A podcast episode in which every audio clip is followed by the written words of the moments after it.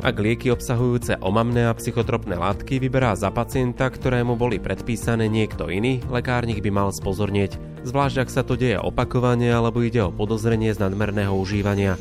Kedy ako mu má lekárnik oznámiť, ak má podozrenie na zneužívanie liekov? Kedy ide o trestný čin? Na čo je potrebné si dávať pozor a čo s zachovaním povinnej mlčanlivosti? Spozornili ste pri týchto otázkach? Budeme sa o nich rozprávať v dnešnom podcaste s Katarínou Uhrinovou z advokátskej kancelárie H&H Partners. Volám sa Maroš Černý a vítam vás pri počúvaní.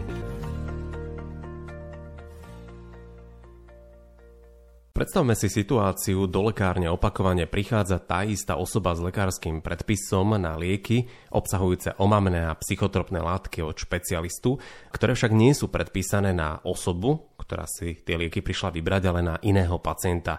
S takýmto receptom prichádza opakovane niekoľkokrát v mesiaci. Zároveň všeobecný lekár opakovane predpisuje veľké množstvo hypnotík, ktoré rovnako vyberá niekto iný ako tá osoba, ktoré boli predpísané. V prípade, ak takáto situácia nastane, ako by sa mal lekárnik uh, zachovať a čo by mal vlastne urobiť? Tak myslím, že každý, kto sa v takejto situácii ocitol alebo sa s ňou ešte len stretne, tak aj keď hádam, že nie, tak mu prebehne hlavou otázka, že či má nejakú povinnosť s tým niečo robiť, nejako to oznamovať, prípadne ak je to až takáto situácia, ktorá je opísaná, či sa jedná o nejaký trestný čin alebo teda či má nejakú povinnosť oznamovať v zmysle trestného zákona. Tak ak ostaneme v tej trestnoprávnej rovine, tak trestný zákon priamo nehovorí o tom, že občania majú oznamovaciu povinnosť, avšak táto povinnosť im vyplýva zo zákona nepriamo pod hrozbou trestu, nakoľko v trestnom zákone je upravený trestný čin neoznámenia trestného činu, za ktorý trestný zákon ukladá trest odňatia slobody až vo výške troch rokov, v prípade, ak sú naplnené stanovené podmienky. Takýmito podmienkami je, že osoba, ktorá sa o trestnom čine dozvedela, by mala o ňom vedieť z dôveryhodného zdroja a malo by sa jednať vlastne o zločin, za ktorý je stanovená trest odňatia slobody s hornou hranicou trestnej sadzby najmenej 10 rokov, prípadne viacej, alebo sa jedná o nejaký trestný čin korupcie. Ak sa o takomto trestnom čine dozviete, tak máte povinnosť vlastne oznámiť to bezodkladne príslušnému policajnému zboru alebo príslušnému orgánu.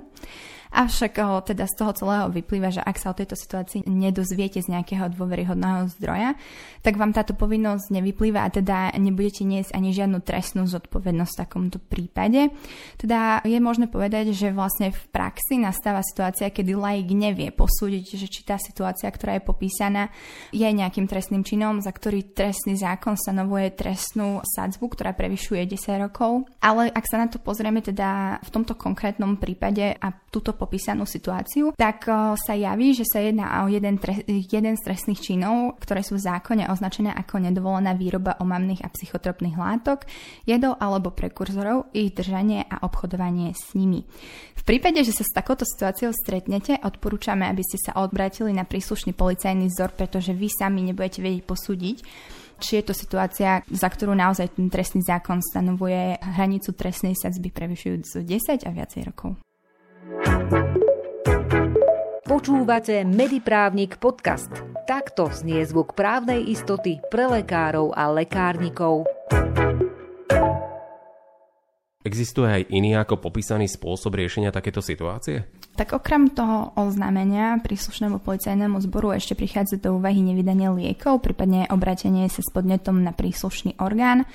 Ak sa rozhodnete lieky nevydať, tak nie, že sa rozhodnete, ale máte povinnosť, nakoľko uh, lieky, ktoré patria do skupiny omamných a psychotropných látok druhej skupiny, to znamená, že pri ich vydávaní osoba je povinná overiť totožnosť osoby, ktorá je na lekárskom predpise označená a totožnosť osoby, ktorá liek tento predpis prišla vybrať. Čiže ak sa osoby nezhodujú, tak máte povinnosť odmietnúť vydať tento liek a následne urobiť preskripčný záznam a označiť na rubovej strane meno a priezvisko osoby, ktorá nakoniec ten liek príde vybrať. Takže v žiadnom prípade by sa lekárnici nemali spoliehať na to, že im niekto povie, že prišiel tie lieky vybrať za svojho otca alebo manžela, alebo že sa bude vyhovárať a že takto ako nejak ho presvedčí, aby to vydal. Určite nie v tomto prípade. V tomto prípade by som naozaj postupovala takým spôsobom, že by som odmietla tie lieky vydať, nakoľko naozaj tá popísaná popísaná situácia hraničí s tým, že sa jedná o trestný čin a v takom prípade, ako sme si povedali, ten lekárnik by mohol byť trestne zodpovedný.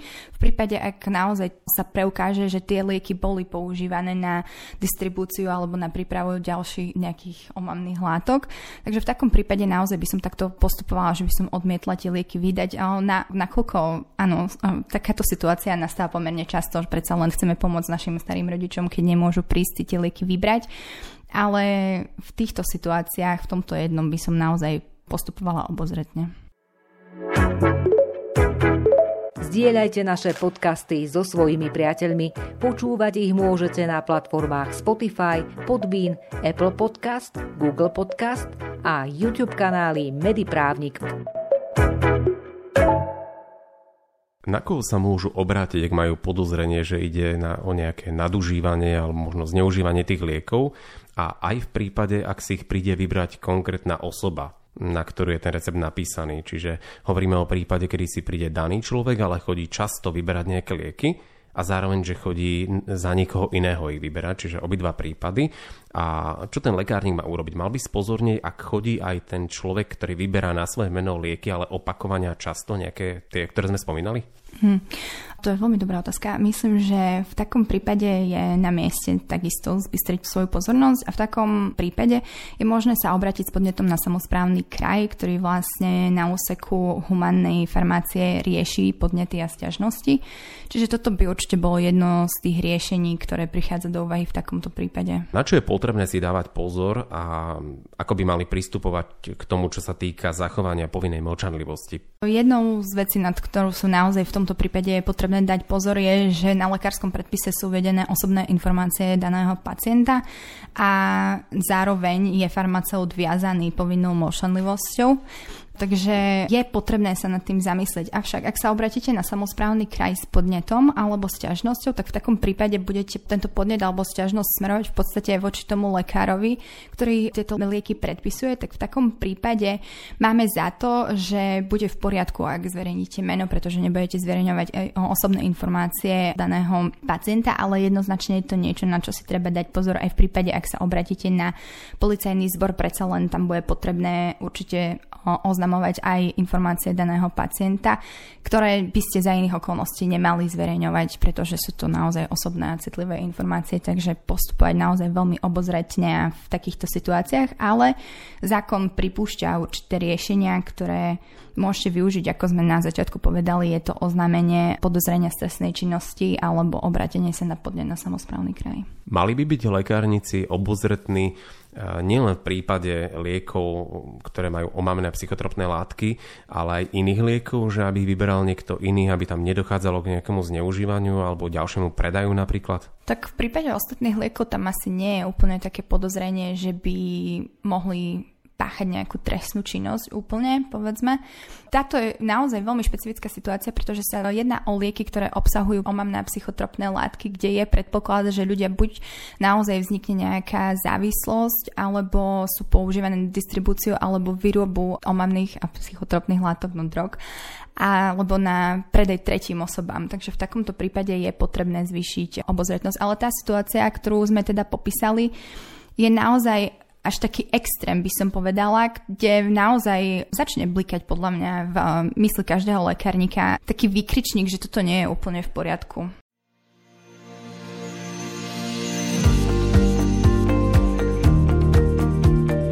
V trestnom zákone je upravený trestný čin neoznámenia trestného činu v prípade, ak dôjde k naplneniu stanovených podmienok.